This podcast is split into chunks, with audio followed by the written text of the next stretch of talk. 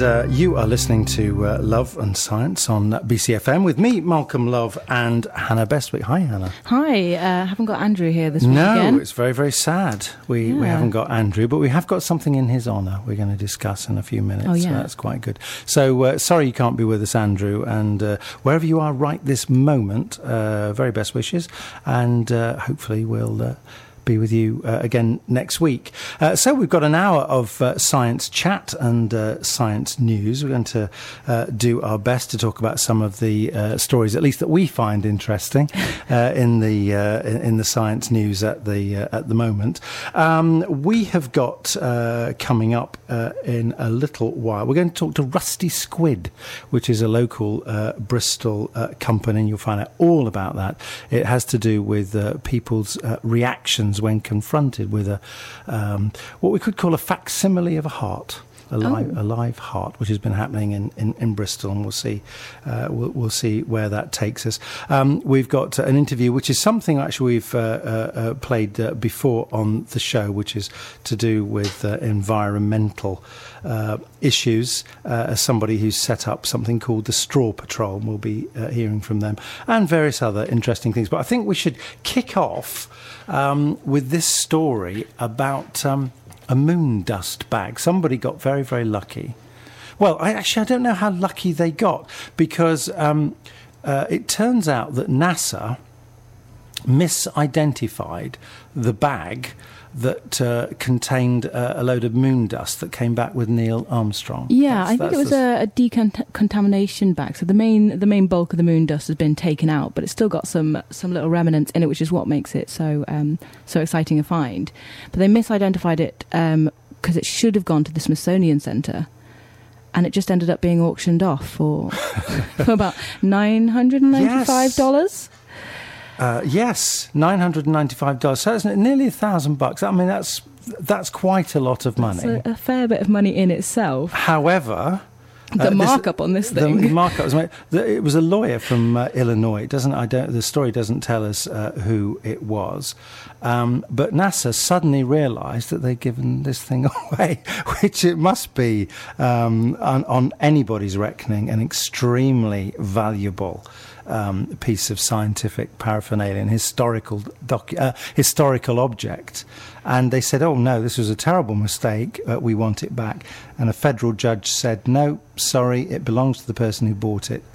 And Yeah. uh, the, the person who bought it has just recently put it on sale again, and uh, on the twentieth of July, it sold for. $1.8 million, Yeah. which is about 1.4 million pounds. That was a pretty good investment. That's a very good investment and a very, very good little profit there. When you said that na- they accidentally gave it away, they definitely gave it away when it was worth that much in the end. That's just a, a, absolutely extraordinary. So, um, so that so that was that, and um, That was for you, Andrew. yes, so you know. that, that that was for you. This come this is the as uh, Hannah said, the outer decontamination bag from the Apollo 11 mission in 1969 was bought at Sotheby's by an anonymous bidder for 1.8 million dollars. That's a clear 1.4 million uh, pounds. Um, so there's another story. I'm I'm uh, uh, quickly uh, racing to uh, find it on my list of uh, stories here. So I may have to defer uh, to you. We're not. Which we, one is it? It's the other space story that we were going to uh, talk The about. uh, the telescope. Thank the, you. The, uh, the the South African telescope. telescope that they've got that's now going to be able to reach nine billion light years away. yeah. Um, now, I, I watched the little video that was on, on the BBC website, and I I can't remember anymore. But I think it said it was strong. Now it would be strong enough to detect a mobile on Jupiter, but I feel like it's Yes. definitely could. Well, it's a it's it's a, mo- a mobile signal. Yes, in that's the one. fact, on uh, uh, on Jupiter. So if if you're listening from Earth, uh, you should be able to pick up a mobile signal that's emanating from Jupiter, Yeah. which is a very long way away, it has to be said. Uh, uh, and so that's, uh, and, and a mobile signal, relatively speaking, would be a very, very small thing. Um, this is the story that uh, in South Africa, in a, in a corner, a quiet corner of South Africa, uh, with the um, uh, much support from the South African government, um, they are setting up an array of uh, radio telescopes. Um, the these this new radio telescope because it will be behave as one. I mean, this is a marvelous idea where you have lots and lots of little radio telescopes and you you bind them all together and Ah. they make one large array. That's that's that's the idea. Yeah, um, they're they're they've actually um, set up 64, or they will have set up 64 dishes by next year. They're going to increase that number to 3,000 dishes, all linked together, sensitive enough to detect, as, as we've said, a mobile signal from Jupiter. By the way, I should stress nobody's interested in picking up a mobile signal from Jupiter. No, but it's uh, it's a good marker I for mean, us to it be really able to. probably would be a very uneventful uh, conversation. uh, we don't expect there to be any mobile Any signals uh, from Jupiter. Jupiter. Um, and South Africa has started to set up these radio telescopes, far more powerful than any of the current ones in use around the world. And uh, this is all part of uh, looking for extraterrestrial activity. It's interesting. If you want to see that film, it's actually carried on the BBC uh, Science and Environment uh, website. Uh, and uh, it's headed telescopes to reach 9 billion light years away. And uh, the. Um, Interesting. Uh, one of the interesting things that uh, someone says at the end of that film is that uh, when you build something like this, so precise, so advanced, so good uh, uh, at, uh, at detecting what it's de- what it's designed for, we have no idea what it's going to find. Yeah, I remember him saying he was like, Yeah. if I speak to you in you know 10, 15 years from now, I will probably be able to tell you discoveries that I, I couldn't even imagine at this point. And I thought it was quite interesting. Actually, I thought it was really nice. Just a, a completely remarkable thing. Well, look, let's have a little bit more uh, music, and then after that, um, we are, well, we'll do something else. We're going to be uh, talking about uh, the environment and uh, Straw Patrol. Um, a little while ago, a few, some months ago now, I encountered somebody called Carla uh, Dias, uh, a Portuguese person who had been working uh, in uh, the um, southern uh, Sahara, sou- south of Mexico, uh, Mexico, Morocco. They're two slightly different places, so get that uh, right. And um, uh, she had uh, been able to get together a, a group of people to tackle uh, uh, a problem, and uh, that had uh, to do with the number of straws that they found uh, on a beach. I'm going to let her uh, explain what that is, but uh, I find this quite an inspiring uh, environmental project. This is Carla uh, and, my interview with her about what she called the Straw Patrol. This started last summer. It was August, and I saw a video of a turtle that was rescued from uh, Costa Rica, and she had a, a plastic straw in their no- in her nose, and I, I found it so disturbing that I realized I had to do something, and I targeted these little plastic things, so plastic straws, and this was what started Straw Patrol. I want to make people aware that plastic straws, even if we just use them five or ten minutes, they can be a huge danger for wild animals.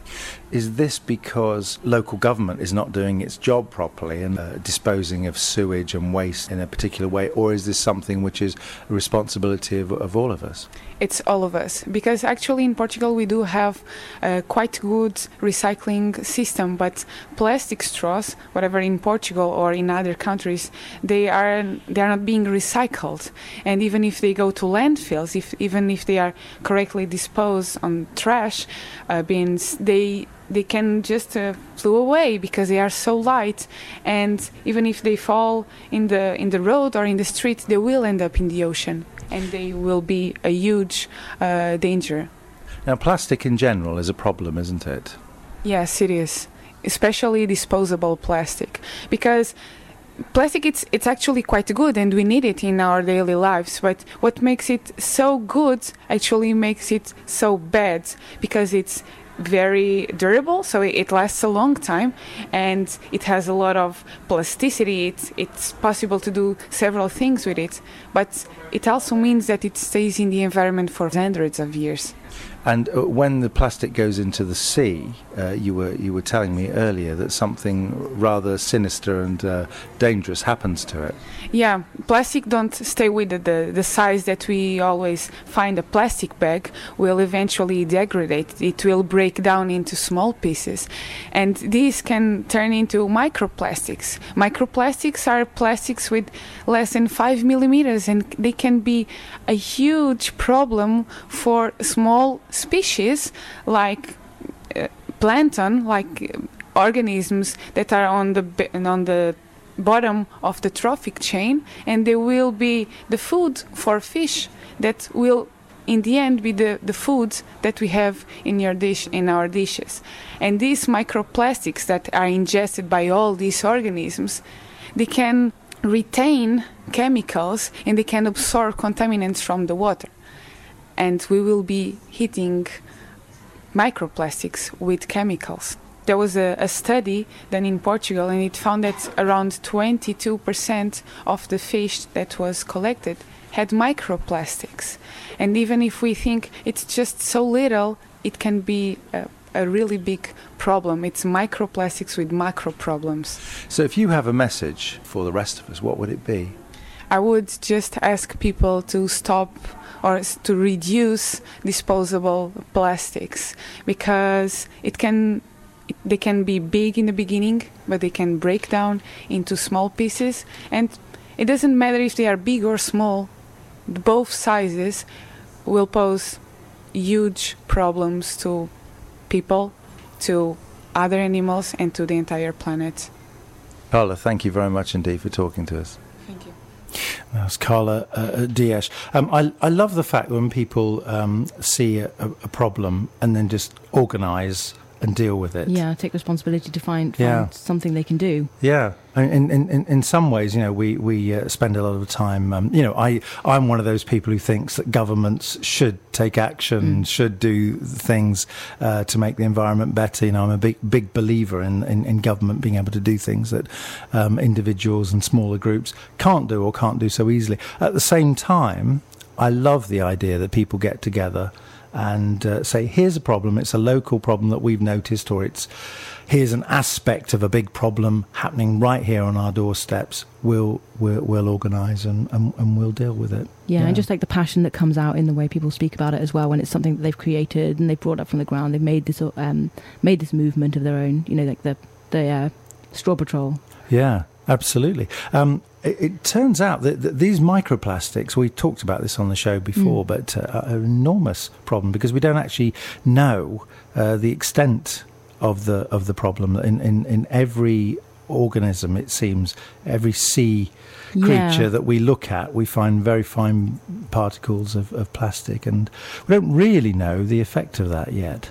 No, we don't. I think isn't there an, a plastic ban coming into play, a microplastic ban coming into place in the UK this year? Yes. So th- so these are uh, little tiny beads of plastic, Oh, aren't they? Which for are face washes and things like yes, that. Yeah, contained in certain kinds of cosmetics. I'm not I'm not quite sure uh, what they do, but I think they're think they supposed help to be exfoliant. Um, yeah, Oh, you can right. use other things. There's ones that use like broken up apricot shells and things like You that. You can use sandpaper. Yeah.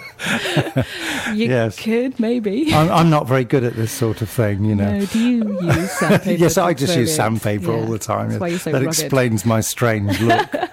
uh, yeah, uh, uh, and it turns out that there's uh, um, an enormous island. We're talking um, thousands of miles, if it was all put together, of Mm. plastic.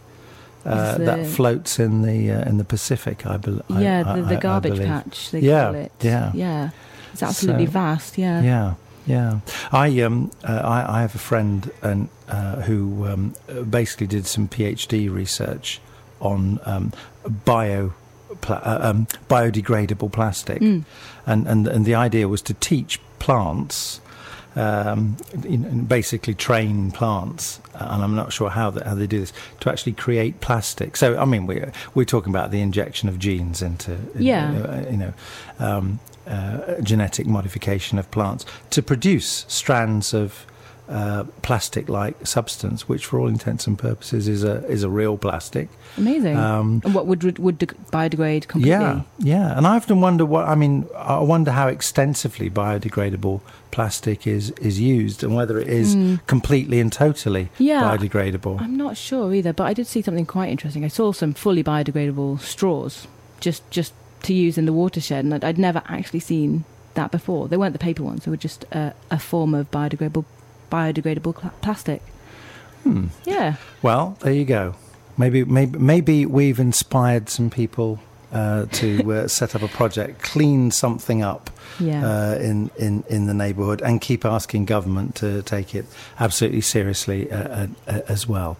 Um, I'm joined now on the line by uh, David McGoran from Rusty Squid. Hi, David.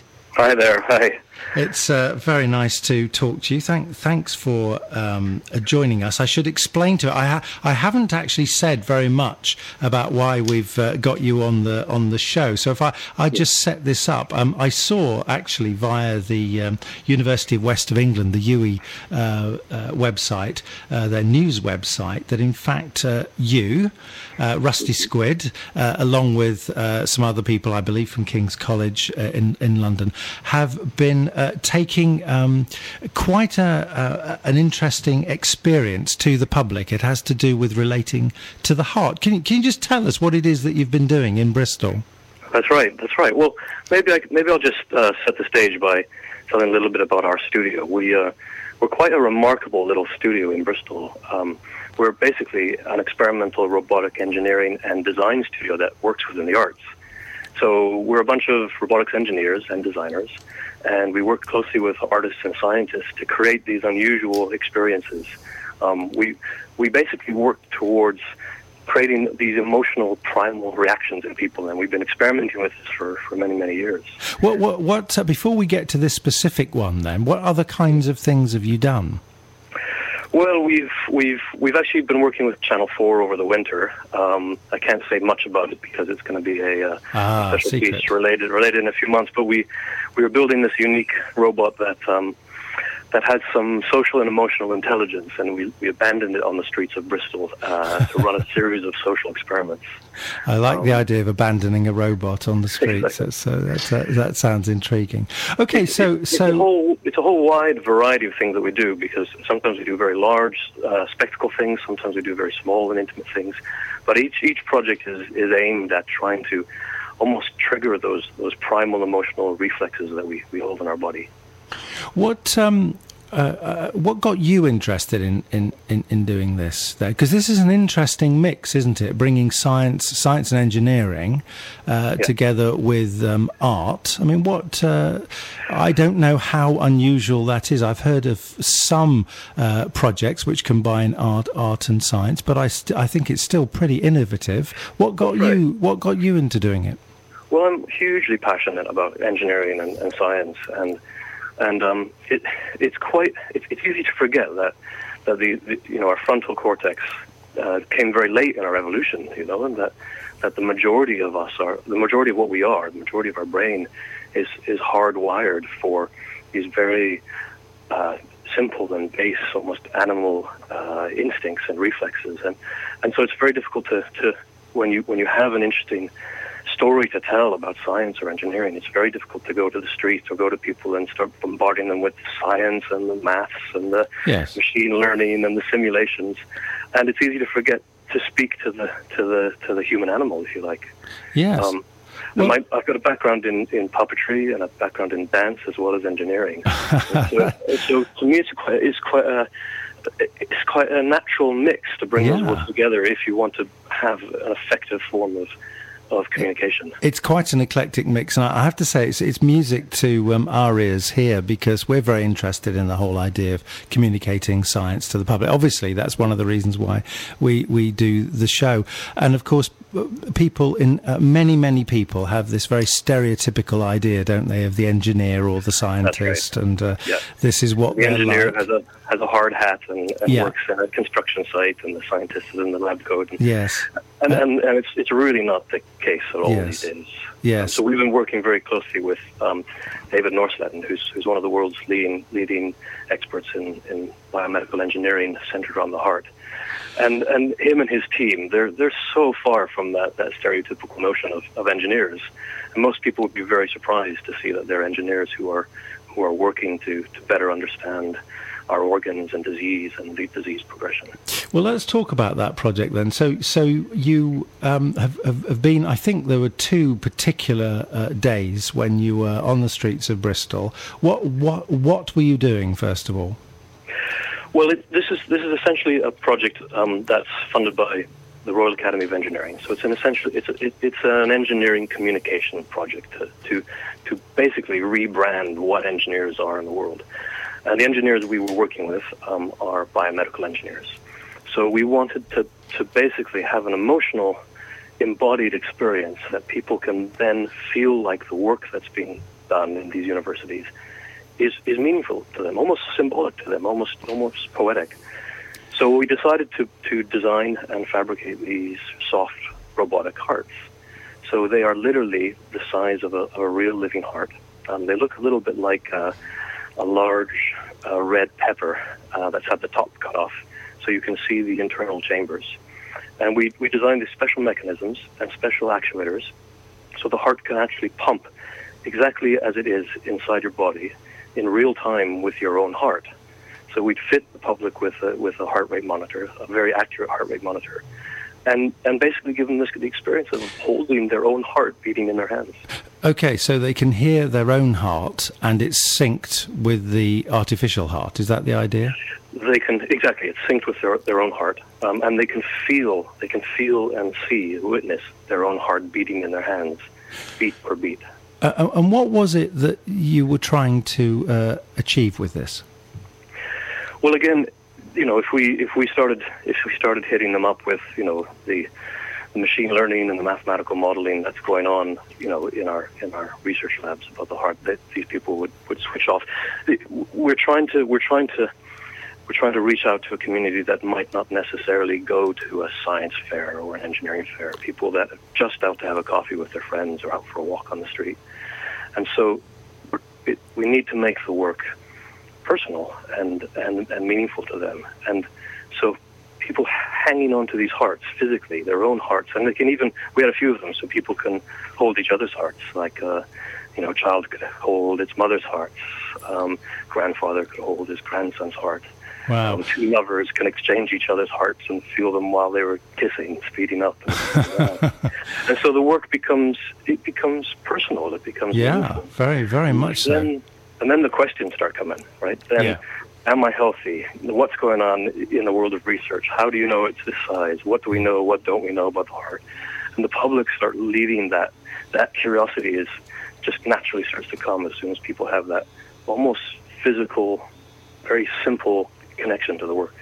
And and what kind of um, reactions did you get from people? Because I, it, it seems to me from the write up on the on the site where the the, the, the write up that I read that Yeah. people react had very emotional reactions to this. Well, this is it. It's quite a it's quite a vulnerable thing to hold your own heart beating in your hands. It's it, a, a lot of people at first were were a bit wary, um, but it's but I mean you're you're you're exposing this this organ which is you know out of sight, out of mind, rather convenient for a lot a lot of us.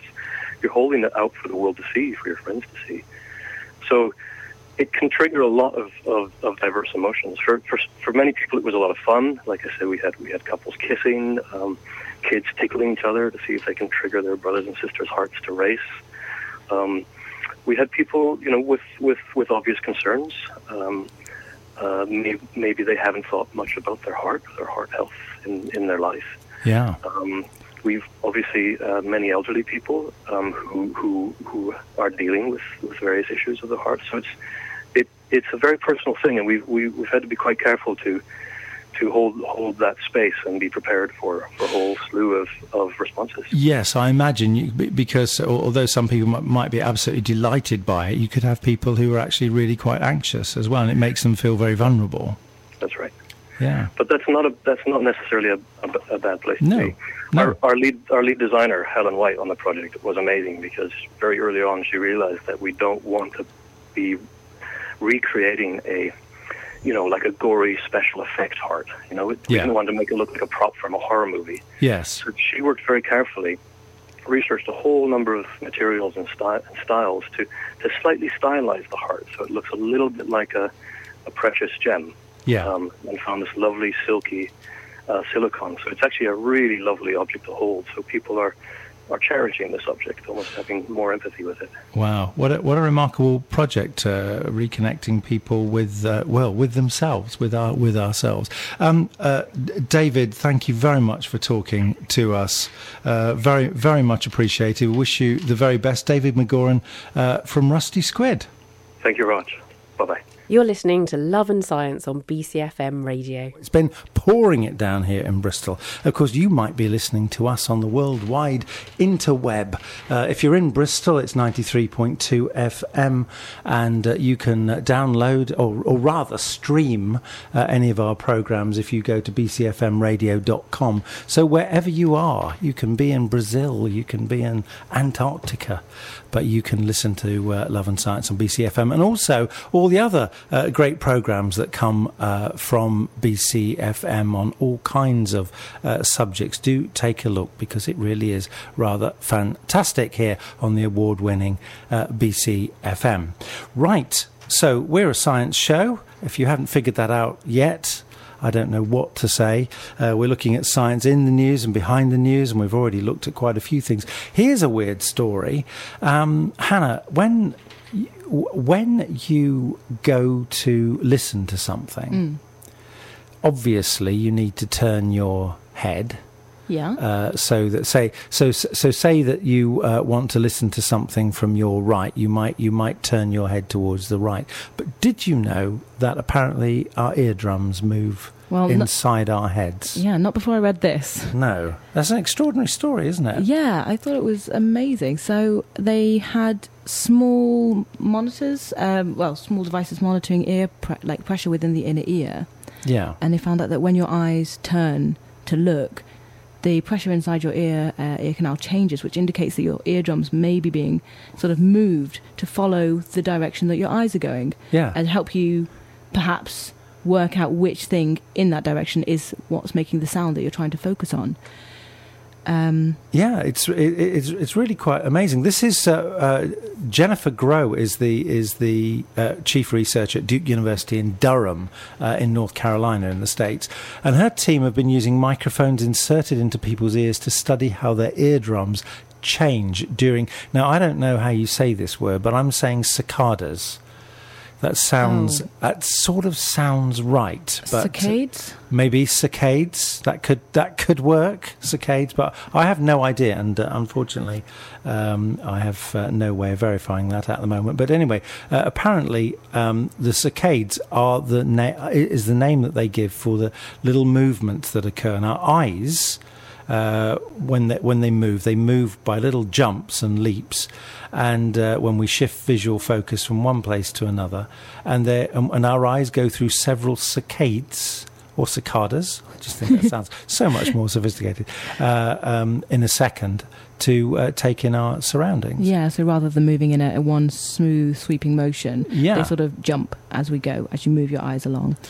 and uh, they looked at 16 people and detected changes in ear canal pressure that was probably caused by the middle ear muscles tugging on the eardrum. So this is the first time that we've known that apart from moving the head, we have another mechanism, which is our, our inner ears actually move in sync with our eyes uh, to try and get a better grasp on uh, what uh, what the sound is and where the sound is coming from. Um, these changes to the eardrums, according to this report, begin as early as 10 milliseconds before the eyes even start to move. Yeah, I, I couldn't. I could. I don't think there's a, they explain like why that might be, apart from the fact that um, the brain might signal to the ears that the eyes are going to move, and it could be just that perhaps the signal gets to the ears first, Yeah. uh, just because of um, any delay in the neural pathways. But they begin to move, then the eyes move, and they the eardrums continue to move uh, for up to ten milliseconds after the eyes have found what they were wanting to look at. Yeah. I mean, there is uh, there's something in the report here. It says how our moving eardrums affect what we hear is unclear. One theory for why the eyes and the ears move together in this way is that it helps the brain make sense of what we see and hear, and the discovery could lead to better hearing aids, which uh, currently amplify all sound equally, regardless of where it's coming from. Yeah, so I've that heard that would be marvelous. Yeah, it would really make a big difference because some people, um, you know, if you've got some hearing aids that do just that and amplify everything, you can hear things like you can hear people chewing really loudly and things like that. So if you uh, manage to make a hearing aid that can focus on what your eyes are looking at, um, or in that direction, you might be able to target it better to actually what you want to hear, not just what's around. I've noticed I get it's because I'm aging, aging so much. But I I have noticed that I can't hear uh, anything like as well as I used to do when I'm in crowds. Mm. And apparently that's because as you get older, various frequencies drop off, but they don't all drop off equally. So it's not like the whole of your listening is dropping in Yeah. a uniform way. It's that certain frequencies uh, all along the spectrum drop out. And uh, so when, when, when you're in a crowd of people, uh, you have much less sharp perception of what people are saying. Yeah, I think you can get targeted hearing aids for just the frequencies that you're losing, Malcolm, if you need it. I'm going to resist that for as All right. long as humanly possible. They'll have to strap me down and plug in uh, uh, hearing aids, but there you go. I'm sure a lot of people, a lot of people feel like that. Uh, still, we've got one more story that we want to do before we uh, come to the uh, end of the show, and that is uh, why dogs are friendly. apparently, it's because it's written in their genes. We picked this up uh, from the BBC uh, website. It's a Helen Briggs story. Um, apparently, dogs evolved from wolves about between 10 20,000 years ago. Yeah, quite they a long think, time ago. Because some of those wolves had it had uh, it had it in their nature to be friendly. That's yeah, the story. a it? slightly, a slightly innate tendency to, to like people more than others. They, they would happen to be the ones that we'd keep on um, a bit longer and breed. So, what the study is looking for is a link between the genes and liking strangers and attention to people. So, they had a look at some wolves and some dogs and had a look at like their, their problem solving ability is the same, but also looking at how much of their time they spent looking at people and Yes. wanting to be around people. I love that. This, this this idea. They noticed that they spent more time looking at people. just gazing They're just- lovingly. yes, just gazing. Yes. So uh, and and and it's from that uh, catch of wolves Mm. really that that behaved in this way. Uh, that some of them just hung around with people, and we've developed all of our um, uh, varieties of dogs ever ever since. Some of which look nothing like a wolf. No, quite a lot of which look nothing quite, like a wolf. quite an extraordinary. but it's through like a kind of uh, like selective breeding, selecting the ones that uh, that want to be around humans and are are friendlier. Um, that we end up with a, mo- a much higher dominance of that, or a much higher prevalence of that kind of gene, if there is, you know, strongly gene related uh, within a population of dogs.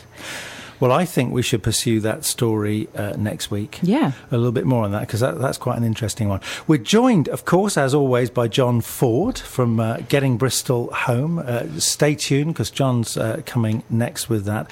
How are you doing? I'm all right, thank you. Funnily enough, um, it was my privilege again to do the commentary at the Harbour Festival this year. Ah, and yes. I was talking to the, the guy who runs the uh, Newfoundland dogs who, who go Oh, in yeah. and, and do the rescuing uh, demonstration. I don't know if you've seen them at the Harbour Festival, but everyone seems to love them. But he was saying that uh, they've got a, a particular um, thing for water, and uh, he just gave me an example of when they were uh, down in Devon. Uh, a few years ago, with his, his younger children, his children wanted to go in the sea, and the dogs got between his children and the water and, and prevented the children from going in. He didn't know why. Yeah. And then uh, later on, they went in the water, and then the dog ran in and literally tried to drag them out. Oh wow! It's fantastic. And a little later on, several hours later, there was this big riptide. Which sort of Ah. comes in and takes everything out. So the, The dog, dog had knew. this sense that Yes. this riptide was on its He way knew, somehow. yeah. He knew that, Yeah. that humans can't. So Yeah. very, very clever things, aren't they? They really are. It's extraordinary. Yeah. John, we've got time for you to tell us one thing we I'll just tell you got one wrong. Thing. Well, uh, you haven't got anything wrong. You Oh. just haven't included some stuff. So, expose well, on the subject, our on the great subject neglect. well, let's continue the animal thing. Th- This day in 1997, the same Scottish scientists who produced Dolly, you remember the cloned sheep? oh, Oh, yeah. yes. announced on this day in 1997 that they had cloned a sheep with human genes Ah. called Polly, along with four other cloned lambs, to mark a milestone in the effort to alter the genetic makeup of animals on this day in 1997. It never really went that far, did it? Because there was so much controversy surrounding Hmm. it. That's absolutely true, and and and of course um, that poor animal didn't live too long, but No. we've come a long way since then. We have. yeah. Well, look, thanks, John. Stay tuned uh, to uh, listen to John uh, getting Bristol home after the news. It's been great to have your company as always. A big thanks, of course, uh, to Hannah uh, Bestwick, and uh, uh, have yourselves a very, very good evening. Don't forget to join us again next week for another edition of Love and Science.